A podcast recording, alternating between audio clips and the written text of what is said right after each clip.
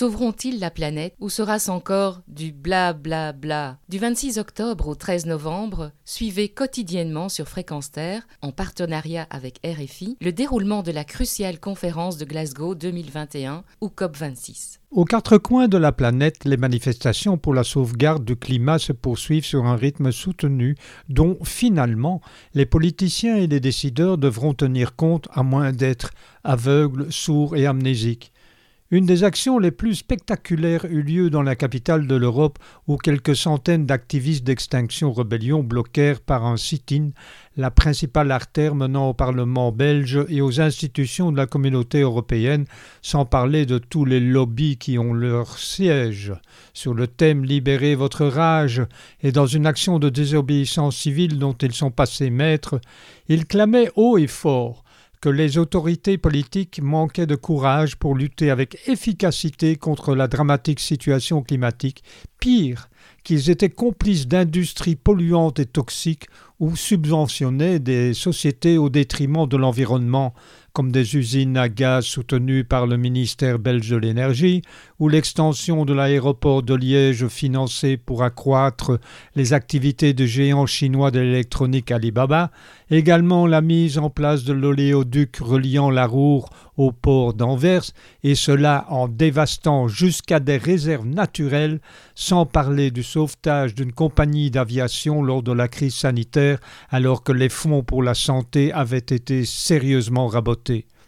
De plus, au cœur de la capitale de l'Europe et dans sa périphérie, la politique de bétonisation bat son plein avec les destructions irréversibles de friches au parc Josaphat de Scarbeck, au lieu dit des Dames Blanches à Saint-Pierre, là où les élus prétendument écologistes cautionnent une politique bétonnière s'étendant même à des jardins et à un espace public dans le quartier du Chien Vert, tout comme l'abattage, même en pleine nidification, de plus de 500 arbres au parc de Woluwe. Et sans parler de la construction d'un café-restaurant dancing et d'un parking bétonné dans la forêt de Soigne, en un lieu pourtant protégé par Natura 2000 et considéré comme zone tampon par l'UNESCO, tout cela sous le pieux prétexte de créer du logement alors qu'il y a officiellement un million de mètres carrés de bâtiments à restaurer à Bruxelles.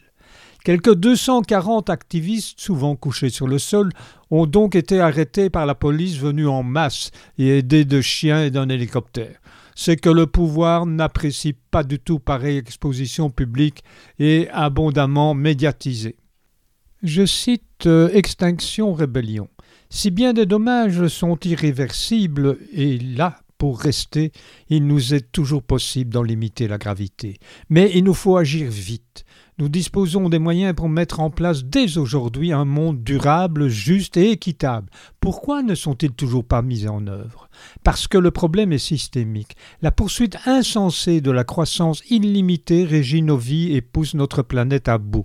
Notre système basé sur la croissance autodétruit, c'est l'effondrement. Et tout cela pour une minorité de riches actionnaires qui profitent de nous et soumettent nos politiciens à leur volonté. Plutôt que d'assumer leurs responsabilités, nos politiciens font l'autruche. Ils prennent des mesures qui aggravent la situation. Ils continuent de soutenir l'agriculture intensive et les transports publics restent sous-financés. Au lieu d'introduire un système économique juste et durable, nos dirigeants préfèrent sacrifier notre avenir commun au profit des grandes multinationales. La conclusion d'Extinction Rebellion tient en trois courtes phrases.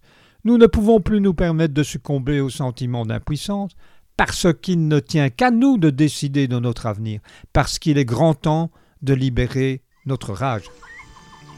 Retrouvez et podcastez cette chronique sur notre site fréquenceterre.com.